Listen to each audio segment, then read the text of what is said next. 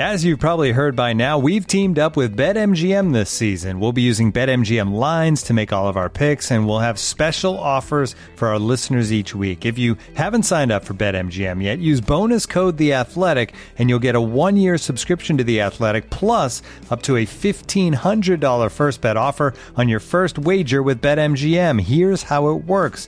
Download the BetMGM app and sign up using bonus code The Athletic. Make your first deposit of at least ten dollars, place your first bet on any game, and claim your voucher for a one-year subscription to The Athletic. See Bet M G M dot com for terms. U S promotional offers not available in D C, Mississippi, New York, Nevada, Ontario, or Puerto Rico. Gambling problem? Call one eight hundred gambler. Available in the U S. Call eight seven seven eight hope N Y or text HOPE-NY four six seven three six nine in New York. Call one eight hundred next step in Arizona. one eight hundred three two seven five zero five zero in Massachusetts. one eight hundred bets off in Iowa. one eight hundred two seven zero seven one one seven for confidential help in Michigan. one eight hundred nine eight one zero zero two three in Puerto Rico. First bet offer for new customers only in partnership with Kansas Crossing Casino and Hotel.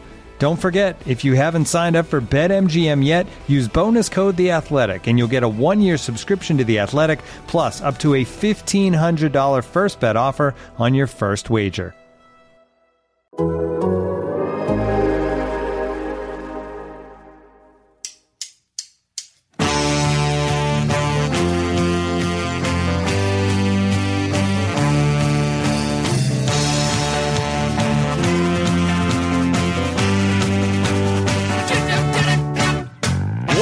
Total Soccer Show Black Friday special. It's our review of World Cup Day five. It's another point on the board for the U S A, who comfortably kept the Three Lions at bay. For the English, this game was pretty dire. I mean, one of the best players was Harry Maguire. But it was a good test for Dest and the rest, who impressed and didn't look stressed as the U S progressed on this quest. Qatar scored their first World Cup goal, but Senegal were in cruise control. The hosts are eliminated and have no excuses. But f*** them and their human rights abuses. For the Welsh, it was all going to plan until they went a man down against Iran. Two late goals proved to be their undoing. It surely left Robert Page stewing. And in Group A, two teams have a points tally of four. It's the Netherlands and Ecuador. Enna Valencia up the stakes for the nation that loves a schmuck on a pancake. My name's Ryan Bailey, joining me today, a man who did a shoey on a live broadcast not that long ago. Taylor Rockwell, hello. My mouth is wide open. Every, I guess we need England to play worse at a World Cup, so then Ryan brings the heat to these introductions. That was incredible, Ryan Bailey. Absolutely incredible. I'm banging the table. That's how strong of a performance that was. Mm. You could have started for England today. My my favorite, part, my favorite part of that, all, all that whole thing, this is the joy of recording in person, of Ryan finished his rapid fire, desk, stressed, whatever it was, and looked up at all of us for approval uh, before he carried uh, on. You guys see what I did there? Huh? Huh? Also, guys, guys, guys, I don't swear. Did you hear it? I did swear. That was very good. You told us you were going to do it. I was still surprised. Here we go. Uh, joining us, you just heard his voice. It's a man who doesn't, who hasn't wiped his hands on any photographer's bibs today, to my knowledge. Joe Lowry. Hello. Yeah, I was, I was going to say you don't know. You don't know. No, I haven't. Weston McKennie, however, has. That was one of the best moments of the nil-nil draw we saw between the U S and England today. Weston McKennie's just kind of a lovable guy. I like the half second that yep. it takes a photographer to realize what's going on. McKennie doesn't ask. He doesn't say anything. He just does it. A good moment, Ryan. A good moment. Very good indeed. Rounding out our pack, as always, a man whose mum thought he might be supporting England today. Graham Ruthven, say hello to your mum from me, will you? That sounded lascivious, man. I don't yeah, know how I feel about that. I, I don't know why my mum thinks I'd be supporting England. Maybe she's just so sympathetic to me not having a team to support at this World Cup that I would support anyone, and I mean anyone. But no, at this World Cup, I am U S M N T through and through, apart from when the food arrives, yeah. and then I'm out that room in a flash. I'm, but food yeah. trumps my U S M N T fandom. That's v- fair. View behind the curtain, uh, yeah, uh, after we did our like pre-game show, B R mentioned that, hey, there's uh, tacos in the kitchen. Ryan and Ryan and Graham took off for those tacos. Joe Lowry had some words about, about the, the dedication. No, he didn't really. He was he just I said, may or may not have oh, said I may or may not have said uh, light, what shoot what did I say? Lightweights. Yeah, lightweights. That's what it was. Lightweights. But what I'm getting wrong. What I'm getting from this introduction is that Ryan like clearly knows that your mother thought you might be supporting uh, England instead of Scotland. I feel like Ryan's had a word. Ryan, have you been in, in contact with Graham's uh, parentals? I couldn't possibly say in recorded uh, environment, Tay-Tay. We haven't told Graham yet. Okay. This is dodgy ground. This is. Let's keep it moving. Hold keep me back. Moving. Hold me back. Anywho, moving swiftly along. Guys, great news. If you're in the New York metropolitan area, we are doing a watch-along, a watch party, this here Sunday, the twenty-seventh, for Spain versus Germany, the game that kicks off at two Eastern. Graham, tell us about it. Yeah, so Spain versus Germany should be a very good game, and I do mean that. Germany need the points after their shock defeat to Japan in match day one. Uh, fifteen bucks uh, a ticket plus booking fee at Sart Parklife if you were at our live show at Littlefield. It's on the other side of the wall, so just walk round the block and you will find it. We'll have big screens on in, in every room. We've hired out the whole bar. There'll be a quiz. I'm pretty sure we'll make fun of Ryan in some way, uh, shape or form. Uh, should be good fun. Yeah, please come along. We've returned the guitar we rented, but Ryan has promised to do some a cappella numbers. Uh, he course. says he needs no backing track. He's got this, so it should be fun. Oh, Joe, you know we have our list of guests that we can invite. Just I need to put Missus Rutland on there, remind me. Oh, yeah. You got it. Uh, also, I've had enough of this. Patreon. We've got a Patreon. Patreon.com slash Total Soccer Show. Just for this World Cup tournament, we're putting some special content, uh, content out on there. Easy for me to say. Uh, we're doing a podcast every day. We're doing written pieces every day. We're putting up videos of us cooking and stuff. Yeah, there were some Thanksgiving videos of MasterChef Taylor doing some, some Master Chefery. And then Graham earlier today recorded a video with me about how he would get the jersey of whichever U S M N T player scored mm. the game-winning goal. Graham, I, I hate to say it. Well, maybe maybe it's a good thing that you're not getting one of those ugly U S M N T jerseys, because it was the away ones today, yeah. which I think are actually worse. But either way, no U S M N T but, kit for you. Well, the U S did win zero zero, so do yeah. I have to get the no player on the back I think of you that get, shirt? I think you or? just get double zero on the back okay. and no name. Sure. There we go. Fair enough. Graham just really wants a U S kit. Pretty much. That's what I'm hearing. They're so nice. They're, they're my favorite. They're, yeah, okay. That was delivered with no smiles in his eyes. I just want that very they're clear. They're so nice. Even less of a smile in my eyes than normal. I'm, I'm happy that Ryan is happy right now. I wasn't sure we would have Ry- happy Ryan Bailey uh, after that introduction and after full time. Hi, Ryan. How you doing, buddy? I was just thinking about Missus No, I'm not going to go there again. Uh, let's talk about the main game. U S A nil. England nil. Another massive victory for the U S at the World Cup against England, following on from that one one victory in twenty ten. Of course, Joe, England still have never beaten U S in this competition in all seriousness. England still has zero S E C championships. England has zero World Series. England has zero Bojangles locations. England has zero public bathroom stalls with giant gaps in the doors for no reason whatsoever. What is going on with my country, Joe? What a... Taylor's fully gone oh at this point. God. It was so intense. It was so intense. So one of those things you should be happy about not having. To be very clear, that is the it's gaps the in the bathroom stall. No, the Bojangles. Some, someone explain those to me, please. That's Can a, anyone explain? It's so the, you can make eye contact, eye contact with the person on the stool. Mm. Just, are you in there? Mm. Okay, yeah, I can see you. You need a, you need a nod. Defi- yeah, you need to make sure they're nodding. Defecating is the best kind of eye contact. I have heard that, yeah. Sometimes you gotta touch feet with the sitting congressman in the stall next to you. Mm. No? Deep cut reference for anybody who remembers that one. Ryan, back to you. Back I to think- me. Joe. It was back to me. It was a draw. Who was the real winner here? Was it the millions who tuned in to watch this game on Black Friday for possibly the biggest uh, television audience in U S soccer history? N- no, but also not no. Like, yeah. okay, so yeah. I'm, I'm sort of torn on this, right? You want a goal in a game like this that is most likely, as you said, Ryan, a, a really well-watched game, probably broke a lot of records in the United States for T V ratings. You want goals scored in a game like this. At the same time, I do think it, it does something. I don't know what exactly. It does something for soccer in the United States to have the U S on Black Friday yep. in this big-time game that Fox has been pouring money into, having them be the better team, right? I think England genuinely, I think the U S, excuse me, genuinely was the better team today against England. Now, I'm frustrated that they did not get on the board. I would not have been so frustrated before the game if you'd offered me a nil-nil draw, but knowing how things played out yep. and seeing how the U S really did maybe have a push or two in them at the end and, and did have some chances throughout to get three points, which would put them in a better spot against Iran on the final day.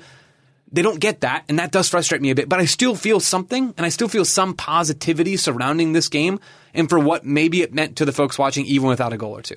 Yeah, I mean, there was plenty of things to, to like about the U S performance. Individually, a good number of players turned up. So Tyler Adams, Sergino Dest, Weston McKennie. I know there wasn't the final product, but I felt, I felt Christian Pulisic was as dangerous as I've seen him for, for a while. Hmm. He was taking on opponents. He was taking shots uh, like the one that, that crashed the bar. His decision-making wasn't perfect, but there was an intent to be incisive.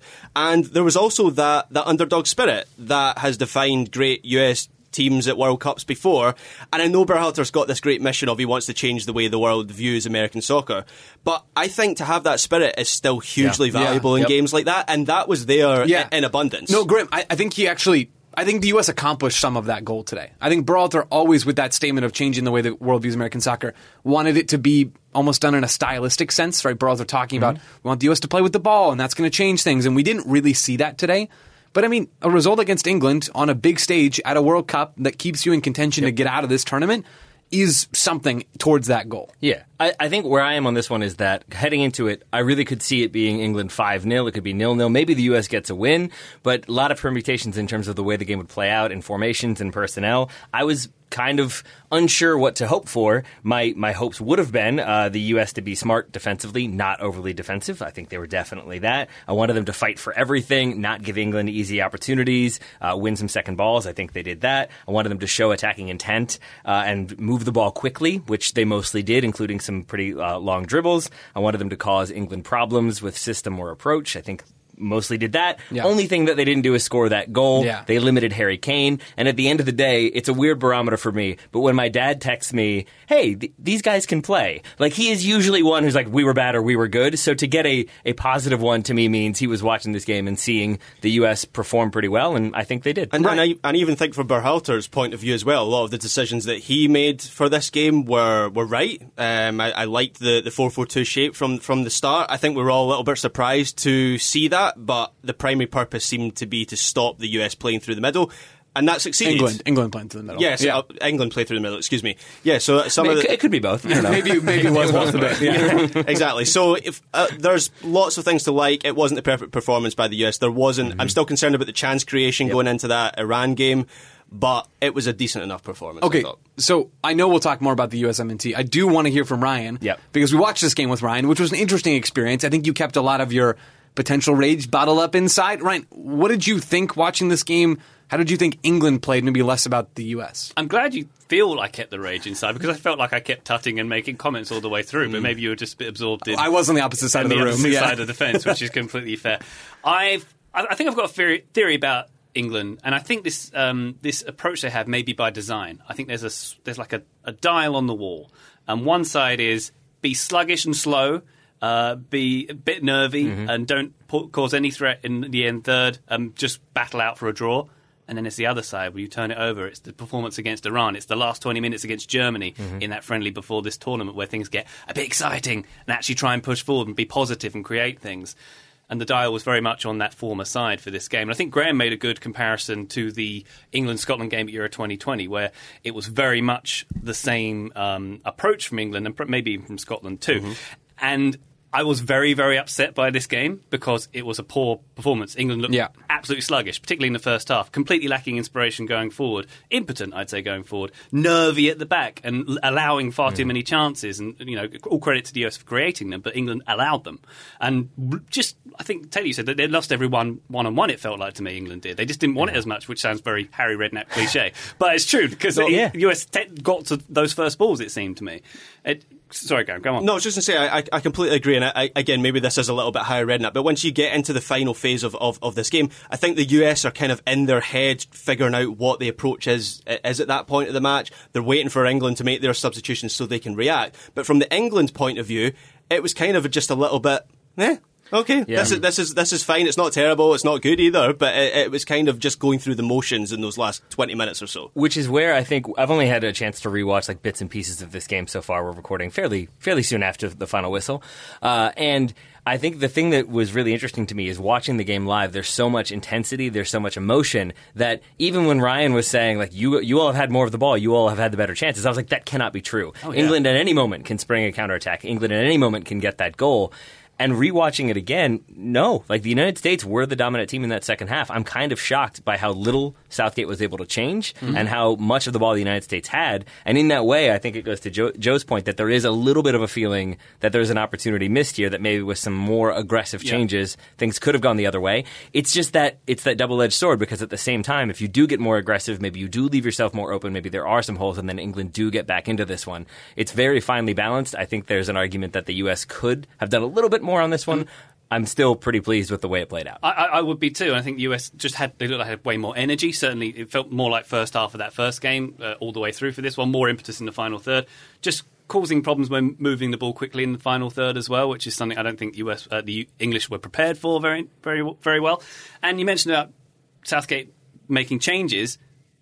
Didn't really make it until it was far too late. Like you, yeah. this team needed creativity. It was screaming out yeah. for a Grealish or a Foden. We got Foden in the end, but the plan Grealish B, the end, but yeah. what we needed yeah. to make a breakthrough was Jordan Henderson. Yeah, the, the look on Ryan's face when he's calling for substitutes while we're watching the game in B R, and I think uh, John Strong or, or, or Stu Holden had said something on the call that England are preparing some changes, and then the, the camera looks to the bench and it's Jordan, Jordan Henderson, Henderson, and the look on Ryan's face oh. was one of despair at that point. That that that was, I mean, he wasn't bad, and he got he made some attacking movements when he came on, so I wouldn't yeah. say it was terrible, but like Mason Mount was on for the entire game. Yeah. J- James Maddison is sitting there. He's got zero England minutes in this tournament. He's sitting there. Foden, he... Foden as well. Trent yeah. Alexander-Arnold. Yeah. And, all right, okay. all right, all right. I feel like we're. I feel like now we've like not only like stabbed Ryan four times, but now we're definitely pouring well, salt into the wounds a little bit, a little bit. Let me take a little bit of salt out because this isn't fun. This isn't. Yeah. It, it's not enjoyable to watch it for an England fan, but. England very clearly in the second half were playing for the draw. I, I watched back through this game, some yeah. of it on fast forward a bit, some of it, you know, just at regular time. And England, you can see it in the second half. The U S mm-hmm. do have mm-hmm. more of the ball in the opening stages. England are, are sort of willing to be back in that four four two shape of their own. They're not really all that bothered about getting forward in the attack. And it's very telling to me that it is Jordan Henderson that comes on. That mm-hmm. is not like a... That That is not Gareth Southgate thinking, oh, Hendo's going to be the guy to get us a goal. It's thinking, oh, Hendo's going to be the guy to make sure yeah. that we get a point out of this game. Mm-hmm. And that is, yeah. like I said, it's not fun. It's not entertaining for an England fan. But England now on four points, a win against Iran, a draw against Wales, a draw against the U S. They don't. They only need a, a point right. to make sure they're through. Right. So they don't need to win on the last day. They're in a very comfortable position right now. If you're an England fan, again, you, you suffered through this game a bit, but yeah. odds are you're going to be fine. And I'll say, I, I was suffering, but it was Graham mentioning that England-Scotland game at Euro twenty twenty that made me feel better and made me think of that mm. dial. And I think there's a conscious choice to turn yeah. that dial Agreed. to mm-hmm. we're going to see it's that a good illustration for a draw. Yeah. And I feel better about the whole situation now because, as you say, England are in the yeah. driving seat in this group. Yes. And uh, they didn't need to... Maybe I was being a bit hasty saying James Maddison's got zero minutes. He still has zero minutes.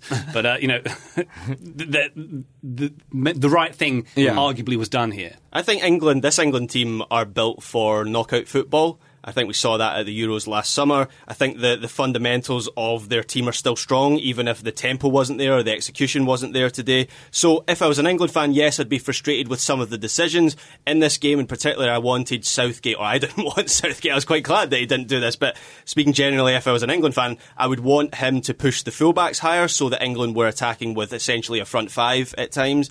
And that didn't really happen. It felt like the, there was space in the wide areas to exploit, particularly with the U S playing so narrowly. And you could argue that the U S were kind of funneling uh, England out into those wide areas mm-hmm. purposely. And there was a period in, in the first half where Saka was getting in behind a couple of times. It was one of the best chances for yeah. England when Harry Kane has a shot. Yeah, tenth and minute, ninth minute. Yeah, yeah, Walker Zimmerman, I think, or Tim Ream makes the block in the middle. And at that Zim, point, yeah. it kind of felt like England were starting to figure out the U S, but then the U S shift into a midfield three. They bring Musah over to uh, provide some protection on that side. And beyond that, there wasn't really any reaction from England at all. Beyond the, the first ten minutes where you had Southgate yeah. out in the touchline saying four four two to his players, which clearly was an instruction to change it, um, to exploit some space. Excuse me.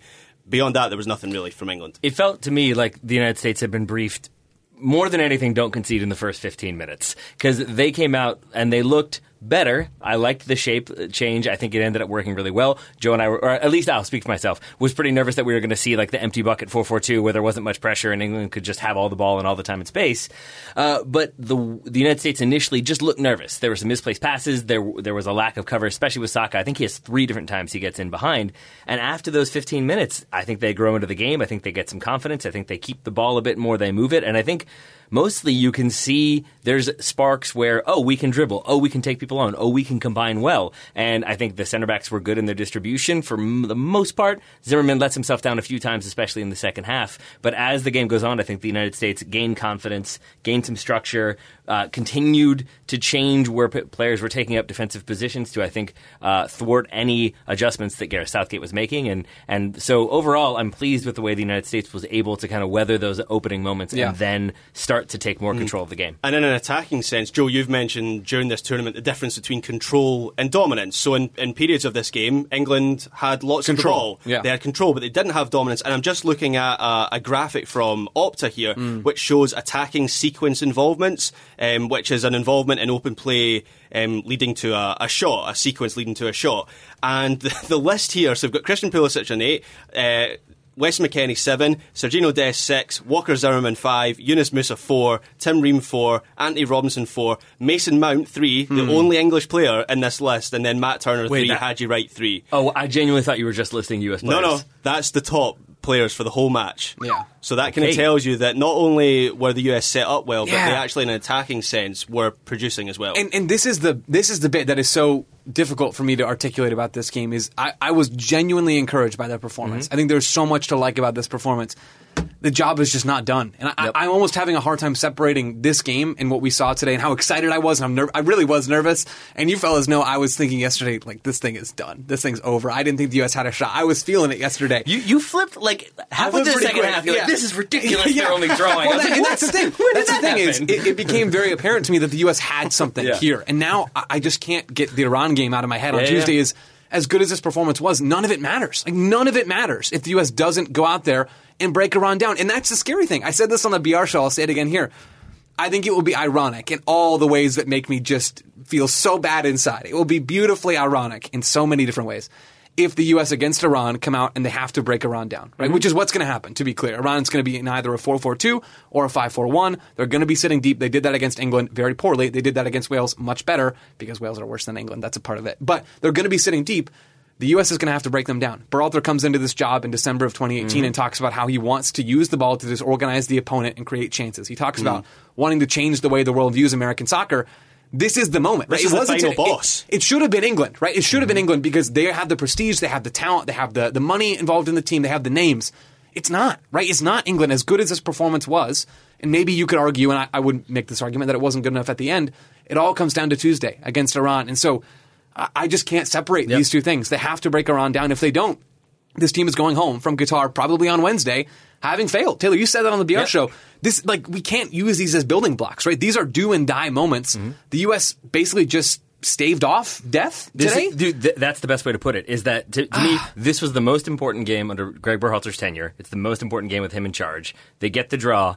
And now Iran, the next game, is, is the most, most yeah, important yeah, game of yeah. Greg Berhalter's tenure. Because if you don't win that game, you're out of the World Cup. And that's what this entire thing has been building towards. Yeah. So it's strange to say that this was a good enough performance, that we drew England, mm. a team that we were worried could beat us five nil potentially. And yet at the same time, if you don't beat Iran, if you don't like bring it in that next yeah. game, it's all kind of and, for naught. And this is where I'll do my bit, and then I'll, I'll be done on this whole permutations thing. This this conversation we're having now is the reason why I do wish the U S pushed it a little bit more. Mm-hmm. It's the reason why I do wish Gio Reyna was on the field, really from the jump, against, yep. Wales, against Wales. But I wish he'd been on the field more today. I don't know what's going on with the injury. But, you know, three points for the U S yep. today against England, which was there for the taking. I think all four of us would agree with that. It was mm-hmm. there for the taking.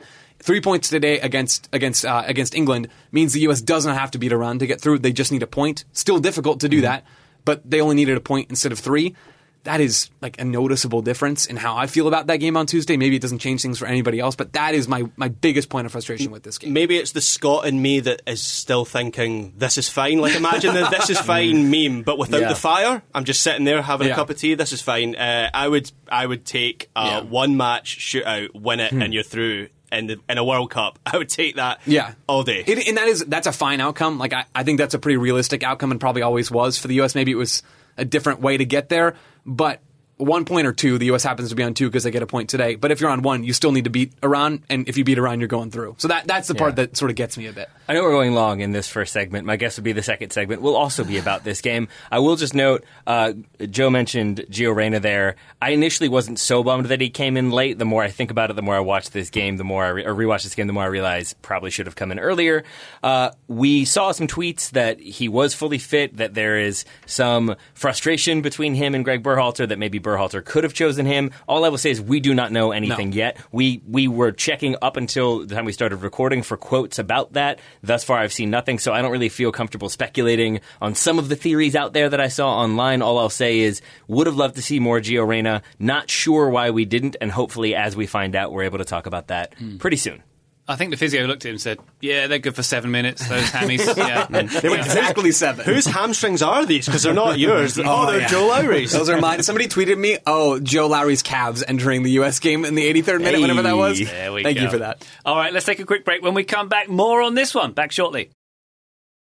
Looking for an assist with your credit card but can't get a hold of anyone? Luckily, with twenty-four seven U S-based live customer service from Discover, everyone has the option to talk to a real person anytime, day or night. Yep, you heard it right. You can talk to a real human in customer service anytime. Sounds like a real game changer if you ask me. Make the right call and get the service you deserve with Discover. Limitations apply. See terms at discover.com slash credit card. This episode is brought to you by Michelob Ultra, the official beer sponsor of the N B A. Want to get closer to the game than ever before?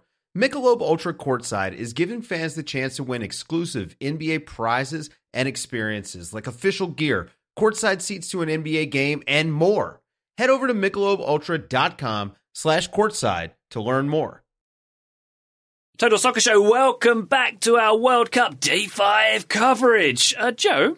Man of the match was Christian Pulisic. He had four Wrong. shots. He came closest to scoring, arguably. He was a good performer, but his name's not Tyler Adams. There it is. Right. I saw a few tweets of that. I want to Go be really clear. It. The reason why Joe was just laughing is because I was emphatically nodding, but I was doing so without making a noise. Joe wasn't laughing at his own joke, but Joe is correct that it's wrong that it was Christian Pulisic. It is. Christian Pulisic, I thought, had a, a good game. I thought a lot of U S players had a good game. I, I'd be, I'd be hard-pressed to pick out, now that I'm thinking through, a U S player in the starting eleven that had an actively bad game. Maybe Shaq Moore fits into that category off the bench, yep. but Tyler Adams had a great game. Right? Yep. I am I'm actively refreshing the FIFA post-match report page mm-hmm. to try to find how much it's ground. Just come through. Oh, Graham, oh. Can you please lay it on me? I want to know how much ground Tyler Adams covered in this game because it felt like a lot. Joe, there are fifty-two pages of this report. Okay. I'm going to need a bit more time. Well, you enough. guys do that. I've got numbers for you. one hundred percent of tackles won, one hundred percent of aerial duels won, eighty-seven percent pass accuracy, sixty touches, two of three long balls completed, two clearances, one hundred percent final third pass accuracy, forty-six passes, eight times possession won, uh, four duels won, two fouls won, two clearances, one interception, and the most important one for me, zero times dribbled past. The way he worked off the ball, the way he organized the defense, even in those first fifteen minutes when things looked a little bit rocky, you could see him communicating with all of his teammates, with Greg Berhalter, making sure people were, were where they needed to be. He was covering for teammates when they were caught out. He was covering ground when he needed to to provide that defensive cover. Uh, he carried the ball forward. He drew fouls. The one that will stand out for me is contesting a fifty-fifty with Mason Mount. He turns Mount, draws the foul, gets a free kick, slows it down.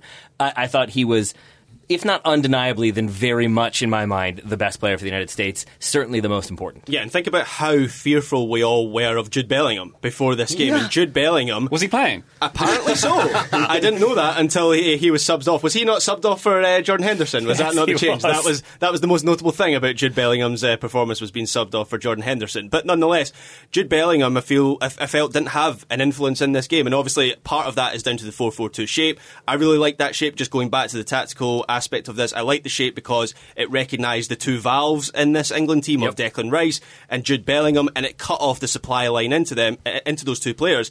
Tyler Adams was a big part of that. And then looking at the, the start of the second half, or the fifteen minute period at the start of the second half, it went a little bit further for the U S, where they started to get the pockets of space in behind mm-hmm. Rice and Bellingham as well. And Tyler Adams, not just in terms of breaking up uh, opposition moves, but progressing the ball from deep as well, was really, really important mm-hmm. as, as well. So what a, a fantastic performance by him, I thought. I'm going to do like an assumption here. I think Joe is less comfortable w- with making these sort sort of leaps of logic. But to Graham's point, you have that front two there sitting in front of England's double pivot, and I think Gareth Southgate very quickly recognizes it's a four four two. Stu Holden pointed out, he says four four two in the broadcast, and at a certain point, Jude Bellingham then starts to take up a position further up the pitch, and that is basically to have Mount and Bellingham either side of Tyler Adams so that England can bypass those front two, play it into either of them. And Tyler Adams is trying to mark both of them.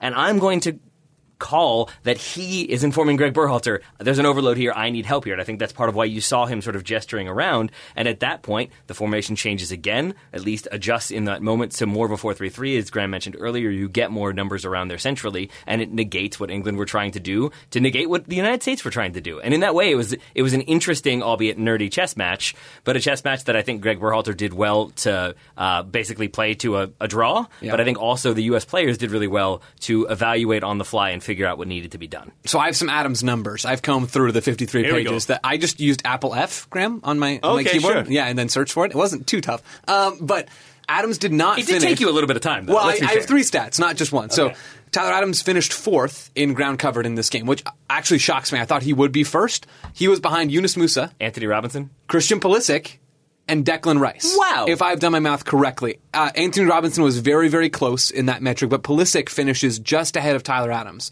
Declan oh. Rice was first, Musah was second, and then Pulisic, and then Tyler Adams. That, that's one stat. I got two more wow. for you, and I think these will feel a little bit more accurate based off what we saw. He had the second most sprints in this game for the U S behind yeah. Jedi Robinson, mm-hmm. and he had the, the most high-speed runs. I believe the difference in that and how they're calculated by those pods they wear mm. um, during games is they're just a different speed threshold. So high-speed runs starts at, you know, eight, eight point whatever meters per second to whatever, and then sprints is just below or just above, whatever it is. Adams was in the top five for all of those metrics. You could see it on the field. He intervened at, at pretty much every correct moment, made some huge tackles, covered ground when the fullbacks pushed up.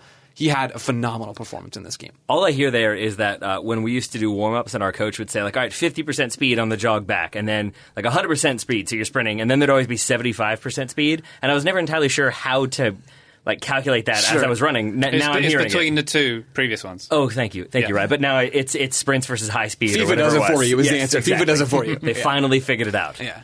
Um, so Group B, as we see it now, we talked a little bit about permutations in the first half. Let's get into it now, though. England with four points, Iran with three points, the U S two points, Wales with one point, as Michael Sheen would say. Um, so obviously it's all down to this last Tuesday uh, of games, U S A versus Iran, England versus Wales. All four teams currently can go through. Mm-hmm. So it's all uh, to play for.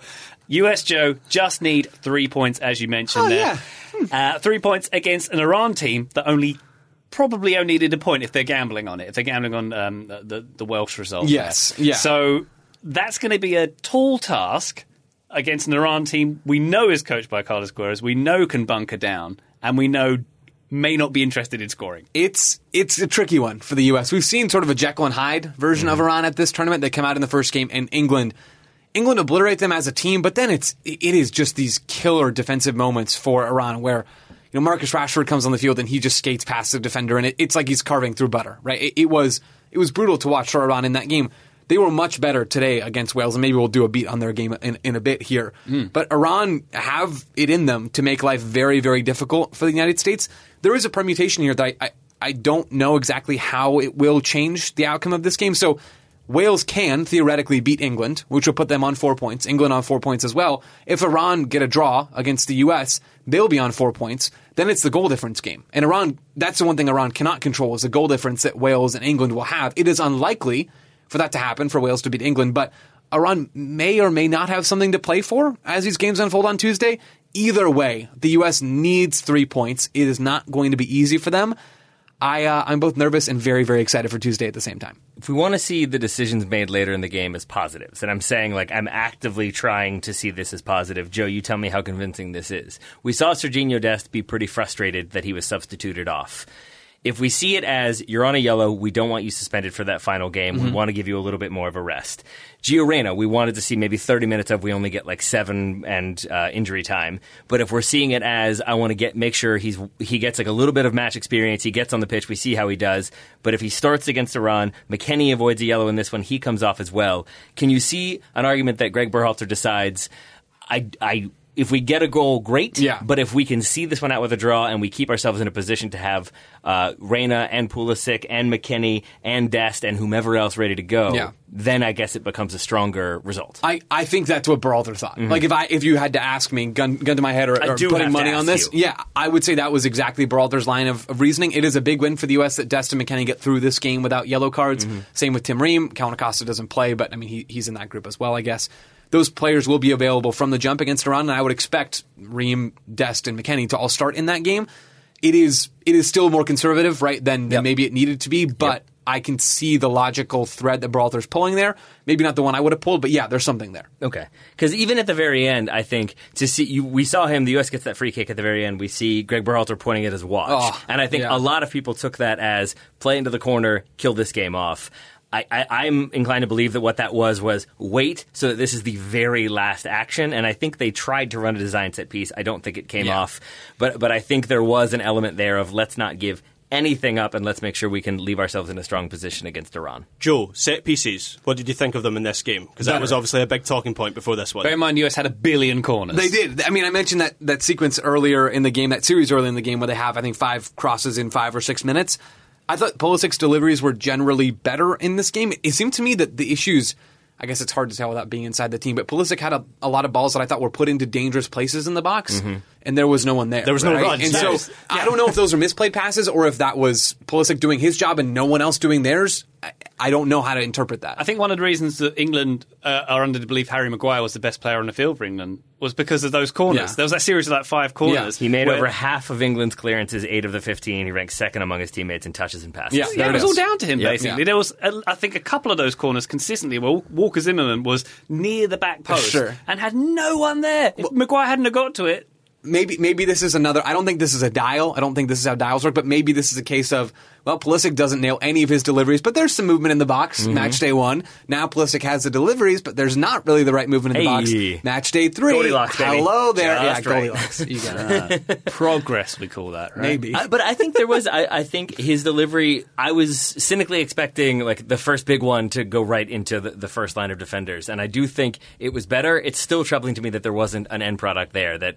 like the closest one is when maybe it's an Olympico attempt, maybe it's supposed to land at the back post for somebody, but there's nobody there.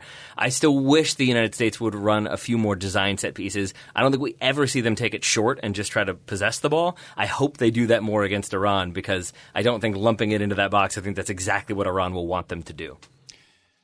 For the next game, Graham, would you do, if you were Mister Berhalter, if you were in those lovely Nike sneakers, mm. whatever they may be, would you set up things differently? Would you have any different um, players in there? We had Haji Wright obviously coming in for this game for Josh Sargent. Any personnel changes or setup changes you'd make? So we haven't talked about Haji Wright yet in any mm-hmm. depth, so maybe we should maybe we should touch that base. Sure. The the inclusion of Haji Wright from the start for this game was interesting and unexpected, yep. I think it's fair to say, mm-hmm. um, and probably the, the biggest talking point ahead of the match. I expected that Wright would be in the team to match up against Harry Maguire, but it was actually the case that Wright and Wade were standing off Stones and Maguire and kind of winning the ball back into the midfield. And Wright did some decent things on the defensive side of the ball. He was getting back, and there were some moments out on the right side in particular where he was getting his body in the way and he was clearing any danger. But in terms of his attacking play, I'm not entirely yep. sure what he yep. contributed. So I theoretically would favour Jesus Ferreira coming into the team for the Iran game, just because I think Jesus Ferreira is most effective at playing against a low defensive block, dropping deep, tr- at least trying to pull opposition defenders out of out of, out of mm-hmm. position, out of place. Maybe Iran don't engage him in that way, but you might as well try. And I don't think we saw enough from Josh Sargent in the first game to suggest that he can do that job. So Ferreira, I think the number nine is going to be uh, a big talking point. And then Gio Reyna, I guess. Obviously, we don't know what's going on in the background there, but Gio Reyna, is, is this the game for him to break down a team like Iran? Again, this Iran game becomes the most important game of Greg Berhalter's tenure, and this is where I think he earns his money, hopefully earns a reputation, because I, in the B R show, I wasn't really confident that Jesus Ferreira made a lot of sense. Hearing Graham talk about it, thinking about it some more, I am mm. now, especially if there is a secondary plan. If there is a, we play Jesus Ferreira for the first half, we, we see if his movement can open up space, if he can pull defenders out, create opportunities for other players, or maybe himself create some opportunities. But if that's not working, there needs to be a secondary or even third plan so that the United States aren't just trying more of the same if that's not working. I'm, I'm down to start Jesus Ferreira. I think he's he's earned it for his past play, especially in qualifying, but I I need there to be a pre-planned uh, adjustment, some ideas that are already there, because what I do still believe is that the United States isn't particularly great at on-the-fly changes uh, as like the opponent presents wrinkles. I think if England and Gareth Southgate had done a little bit more, made a like a really aggressive change at halftime, I don't think the second half plays out the way it does. And so I think if it's Jesus Ferreira, I just hope that either the United States jumps out to an early lead, or we see pre-planned structural changes that allow the United States to play uh, better attacking soccer. My final question for you on this one, gents. Did you think the U S M N T would have more than two points after two games? And subsequently, are you happy with where this team is right now, Joe? I can't remember what I predicted for the Wales game. I, I really cannot remember what I thought that game would be. I, I, th- I think you got it right, did you not? You, you said one all. I, I think I said a draw for you that did, game yeah. and a draw for this game, so I guess I have to say no. Would I have been surprised if the U S walked out with four after beating Wales and drawing England? Not not really, but two points feels about right for the U S and, and what I thought of this team coming into this tournament. Ryan, what was the second half of your question? Are you happy with this progress this team has made and where it is right now? Not truly happy. Deep down, I'm not. I'm encouraged by a lot of the soccer mm. that we saw on the field today. It feels like a moral victory. This is just not the place for moral victories, right? I mean, if this game comes in a friendly, or if it comes even in, in match day one, and we're building towards Wales and then to Iran, I feel differently. I do. The, the order of these games matters and how I internalize these games. Ryan, I, I guess I have to say, no, I don't feel incredibly encouraged about the spot that the U S is in right now. Uh, I think I mostly agree. I would say this, that I, I wanted the United States to beat Wales. I thought they would. So that felt to me like a missed opportunity. We talked about it. Everyone heard how annoyed I was in that uh, in that review show. What? But that, that they then are able to get a point against England, that is the result I wasn't sure would be able to happen. And I think playing aggressive soccer, having the ball, creating chances, moving it really well, or mostly well. Again, United States is still getting United States and pass it out of bounds needlessly or give it away for a final free kick. Thanks, Walker Zimmerman. I needed that heart attack. But I think overall, there was more grit to this team, and there were moments where all I can say is that watching the United States play in two thousand two, there are electrifying moments, but it is still that, like, it is heart, it is energy, it is hard work, it is hustle, it is knocking people off the ball. There were moments today when Musah would turn out of possession. McKennie did a, did a roulette out of possession. There were controls in tight spaces that I do not think the United States could have done years ago. And in that way, this team looked technically better. They weren't like as inspiring as they could have been. If they get that win, if they get a win against Wales, I think there's a world in which they have six points from two yeah. games. But with that said, I felt like it was positive performances, ideally trending in the right direction. If they win against Iran, forgive me for going long, but if they win against Iran, then yes, it's, an, it's a great World Cup so far. They've been improving from game to game. If they lose against Iran, then it, it is time for a change in my mind. I'm kind of split in my thoughts. I kind of differentiate between results and performances. So in terms of That's the performances, fair. Generally speaking, I think the U S have actually been better in this World Cup than I expected them to be. As I say, that's not necessarily reflected in the results, but there's been tempo, there's been cohesion, and I was worried there, there'd be none of that at this World Cup coming out of those September friendlies. Maybe we put too much stock, or some people put too much stock in those September friendlies. But the results are probably just about on par. I always thought it'd come down to the final game. If you look at past mm-hmm. U S World Cups, even in, in World Cups when they've got out of the group, it tends to come down to that final game. And that's just the way it is for tier two teams. Yeah. If you're not France or Spain or it, or not Italy at this World Cup, but you get the point I'm making. Li- literally every World Cup I can remember, because even in twenty ten or two thousand six, they needed to beat Ghana to get out. Mm-hmm. Uh, twenty fourteen, they they are relying on other results to get out. twenty eighteen, they're obviously not there. two thousand two, it's the last game, and they're reliant on another team to get a result. It, it is a consistent yep. theme for the United States. They never make it easy. Yeah, I mean, how many teams are through going into? I mean, we've only played. Uh, you know, today's the first round of, of of two games, but like the Dutch aren't through. Uh, yeah, are they? I don't believe so. No, exactly. So nope. It's it's difficult to get through before only playing two games in a three-game group. That is that is a dominant team that does that, and the U S yeah. at this point just aren't that team. No one is through. One team is out, and they wear the color of the jersey, that, of the sweatshirt you are wearing right now. Which is maroon, to be clear, for everyone. Yes, yes, indeed. We'll talk about them and the other games that happened on this here Black Friday after this short break. Back shortly. Looking for an assist with your credit card, but can't get a hold of anyone? Luckily, with twenty-four seven, U S-based live customer service from Discover, everyone has the option to talk to a real person anytime, day or night. Yep, you heard that right. You can talk to a real human in customer service at any time. Sounds like a real game changer if you ask us. Make the right call and get the service you deserve with Discover. Limitations apply. See terms at discover.com slash credit card. This episode is supported by Season three of F X's Welcome to Wrexham. Celebrity owners Rob McElhenney and Ryan Reynolds' small-town Welsh football club has finally been promoted into League two after fifteen seasons in the National League. Dedicated staff and supporters celebrate the city's return to glory while bracing for the newfound challenges that come with being in a higher division. Will Wrexham A F C stand up to the challenges and rise again into League one? F X's Welcome to Wrexham. Catch all new episodes Thursdays on F X. Stream on Hulu. This episode is brought to you by Michelob Ultra, the official beer sponsor of the N B A. Want to get closer to the game than ever before? Michelob Ultra Courtside is giving fans the chance to win exclusive N B A prizes and experiences like official gear, courtside seats to an N B A game, and more. Head over to MichelobUltra.com slash courtside to learn more. Total Soccer Show, welcome back to our World Cup Day five preview. Is it Day five? I think it is. I've lost track of all time. I think it's six, is it not? I don't know, Graham. I don't know. Let's roll on. Uh, let's talk about it. It's six. Okay, thank you. Wales nil, Iran two. Uh, the first goal from outside the box in this game, Joe, I believe. The first winner in injury time as well in this tournament. Uh, Wayne Hennessy, goalkeeper for Wales, yeah. sent off for an attempted flying scissor kick outside his box, it seemed to be. And we had two injury times overtime goals that followed that. I in, in Wales, don't they just call that a hug? Is that not it's what a Welsh, Welsh hug is? Yeah. Yeah. Yeah. Yeah. Irish goodbye, Welsh, Welsh hug. Kiss. Yeah. Welsh kiss, I think yes. they call that, yeah. I, I kind of wish the U S A-England game wasn't today because this one was wild. The ending was wild, and if, if the U S-England game wasn't here, we probably would have given it a bit more time further up in the show. But yeah, the, the ending to this game was crazy. The Hennessy red card, he comes out of his box trying to deal with the ball that's coming to Taremi for Iran as they try to break. And he does not make contact with the ball. Instead, he makes contact with Taremi and I believe his face and just the rest of his body. Initially, it's a yellow card. Then it's ruled a red card after V A R takes a look at it. Uh, that was just in this moment because it was a brutal challenge. And I mean absolutely brutal. And then after that, obviously, Wales are down to ten men. Iran, it doesn't seem like they're going to get a goal even against a ten-man Wales team.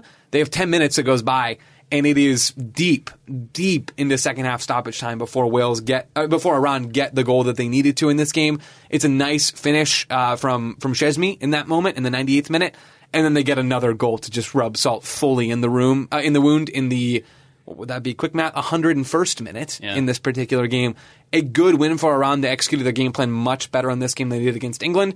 And it keeps their hopes alive in this tournament. Th- this is a rhetorical question. I don't have the answer. But one hundred first minute reg- regulation time goal has to be one of the latest goals ever in World Cup history. I, I feel like we've already yeah. had eight of those in this World right, Cup, but okay, I, I sure. cannot remember, Graham. For regular time, yeah. Yeah, that's what I'm saying. Yeah, not going into extra time. Mm-hmm. It has to, it has to be up there.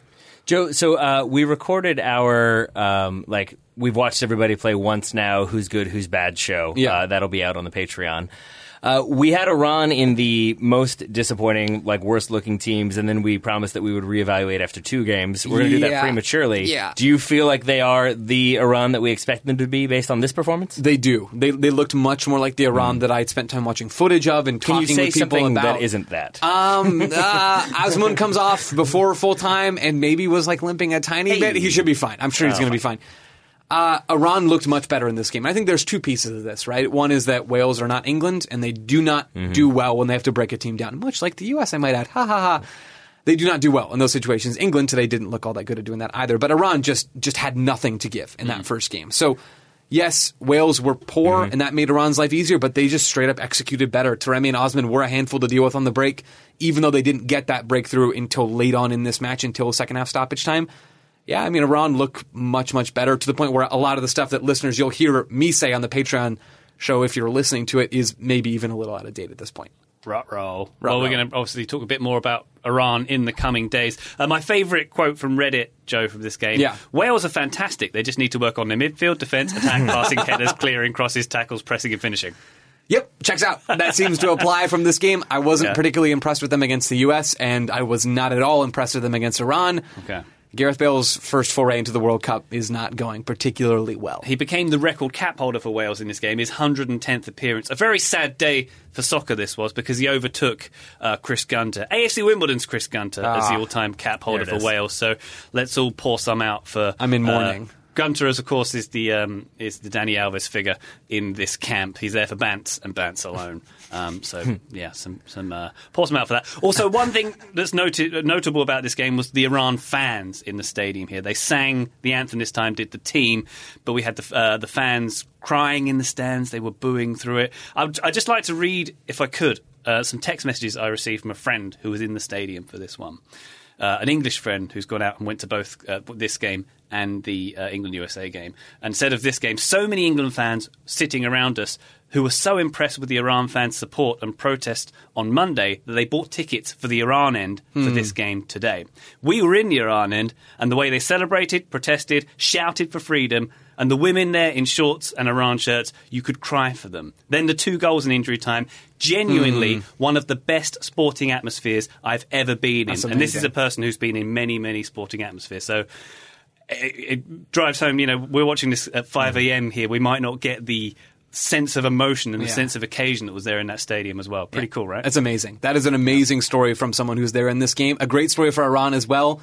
It's unfortunate that they're playing the U S on the final day because yep. that certainly colors sort of how I watch that game. But, I mean, Iran, a fantastic story and a great result for them as well. Uh, at the risk of going even longer, I mean, with that in mind, though, there is, like... there's a feeling in my mind that it's very akin to Scotland playing Ukraine. And and it makes me wonder, Graham, like, what what were your feelings when Scotland potentially qualifying for the first World Cup in a very long time, but going up, up against a, a Ukrainian team that you know the whole world is backing, and it feels very strange yes. to be opposing them? Yeah, and there's a whole load of emotions that you feel during mm. that game. It's very difficult to compartment, cor- compartmentalise. First try, say. Easy for you to say. Uh, yeah, exactly. Compartmentalise those feelings during mm. the game.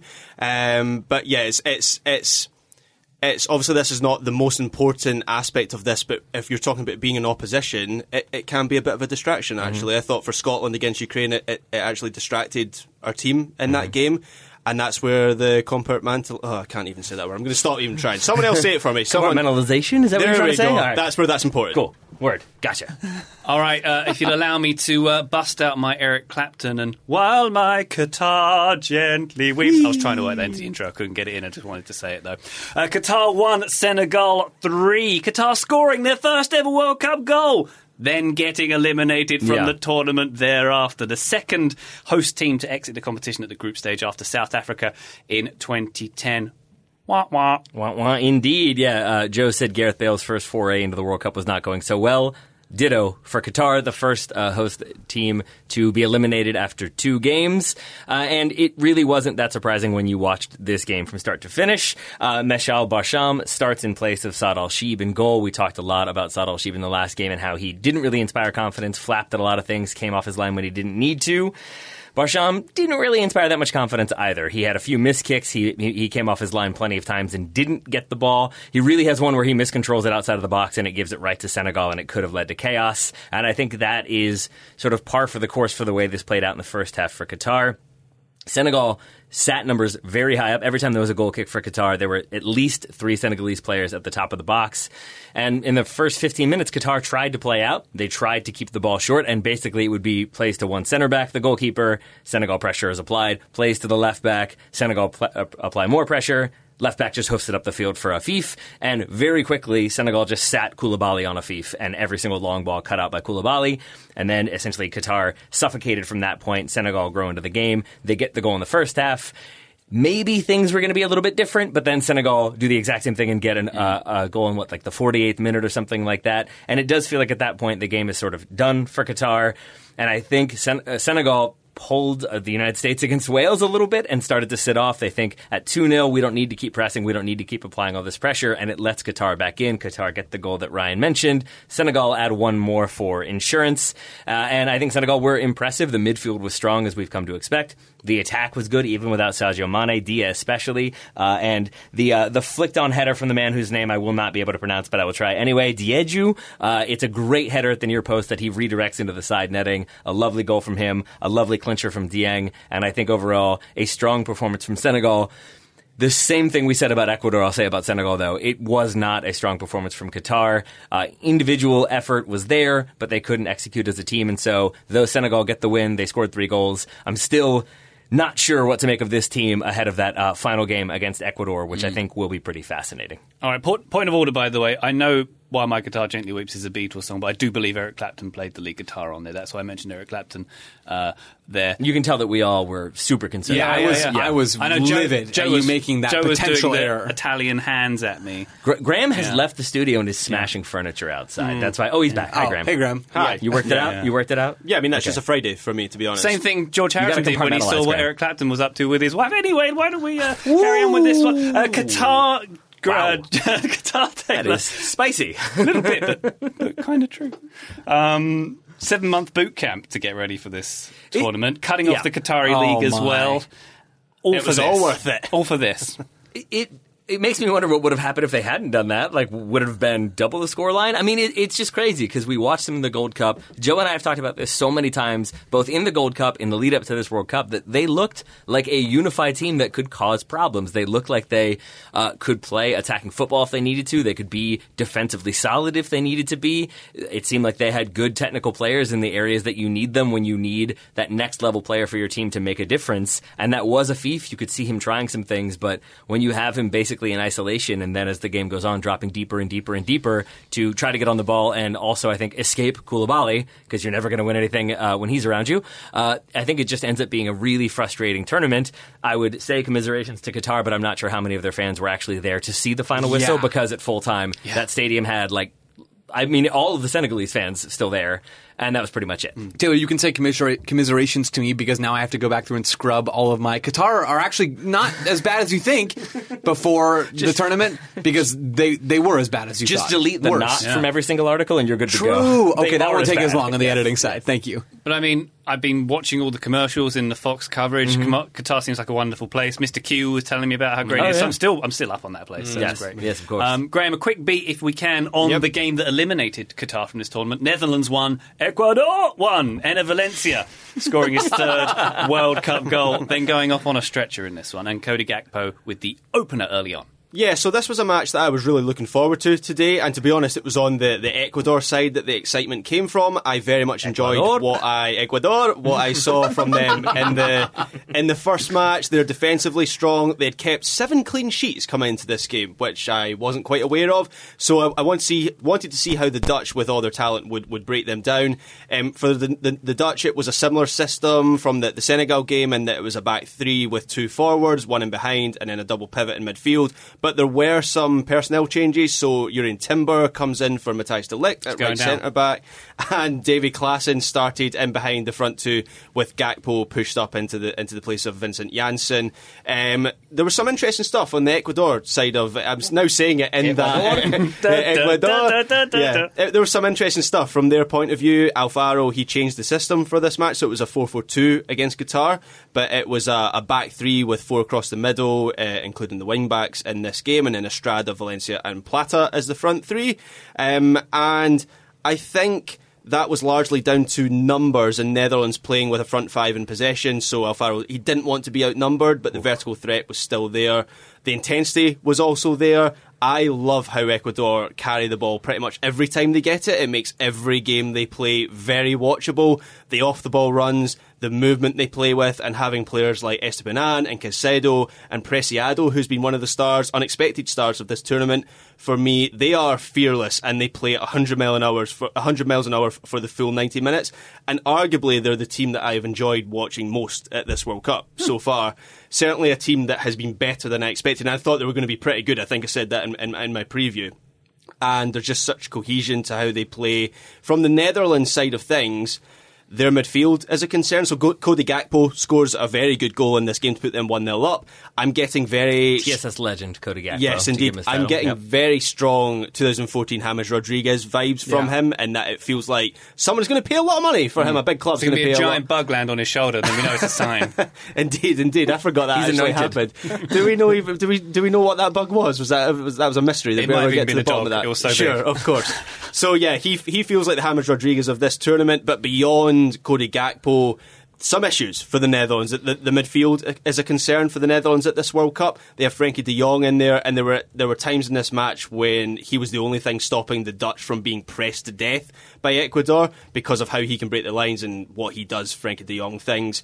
But I don't see a pace setter for the Netherlands in the middle of the pitch. Ake was fre- frequently stepping into the, the middle of the pitch, and then Koopmeiners and Klaassen were, were being uh, isolated. So yeah, a lot of problems. The left side is a problem as well for the Dutch. Thank you very much, Graham Ruthven. One final thing to do on this podcast, very specific predictions for Saturday's slate of games. We've got the five a.m. gang, gang, gang. He'll be watching Tunisia versus Australia.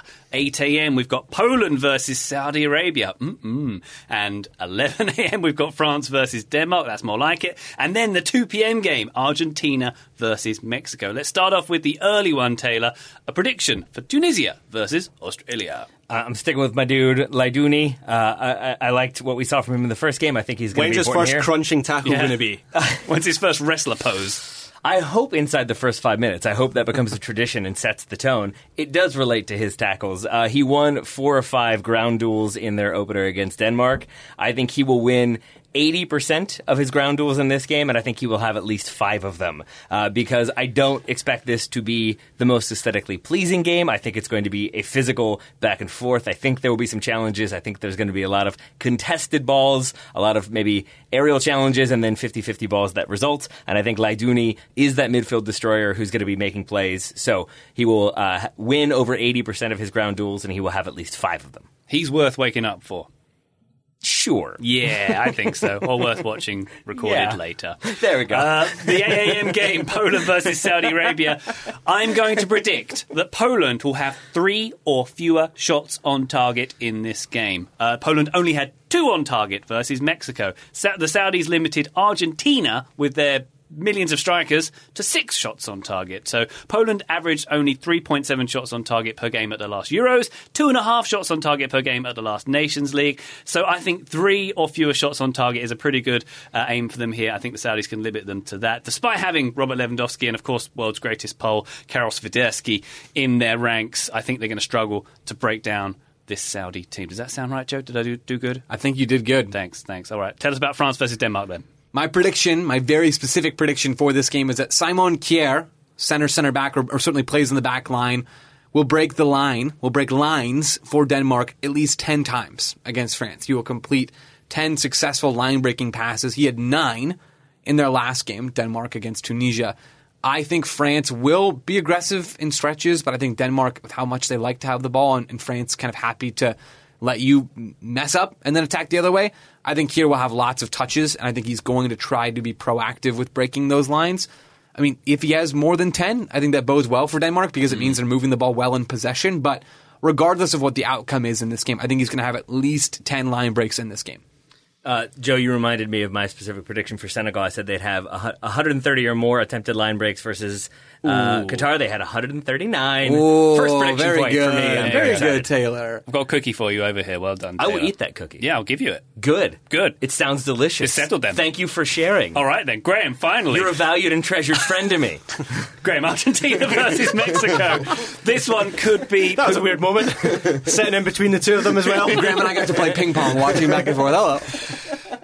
Let's let's get out of here, Graham. Argentina yeah. versus Mexico, please. Yeah, so I'm going to base my V S P for this match off what we saw from both teams in their opening matches. I don't think Mex- Mexico will be quite as reckless with their high line as Saudi Arabia were. Still trying to work out how Saudi Arabia got away with that in their first game. But there will still be space in behind, and Argentina will have the players, one player in particular, who can play the balls to exploit that. So Lionel Messi is going to match or better the three key passes he made against Saudi Arabia. I think Lautaro Martinez in particular is going to be on his bike to make runs, and Messi is going to find him, and Mexico are going to find that difficult to stop. I like some yellow cards in here. Can I have a yellow card bit on this one? Sure, why not? Yeah, feels like a poophousery kind of game. It does, actually. Yeah, yeah it does. It feels yeah. it feels primed for that mm. sort of shenanigans, doesn't it? Hopefully so. Could be entertaining. Anyway, that's it for today. Graham Ruthven, thank you so much for your analysis today. Thank you, Ryan Bailey. I was too enthusiastic there, but the sentiment, I mean it. Thank you, Ryan Bailey. Taylor Rockwell, thank you so much, sir. Thank you, my friend. And Joseph Lowry, pleasure as always. Oh, right back at you. And listener, most of all, thank you for sticking with us throughout this World Cup. Remember, patreon.com slash Total Soccer Show if you want a little more, including a bonus podcast after this one. But for now, bye!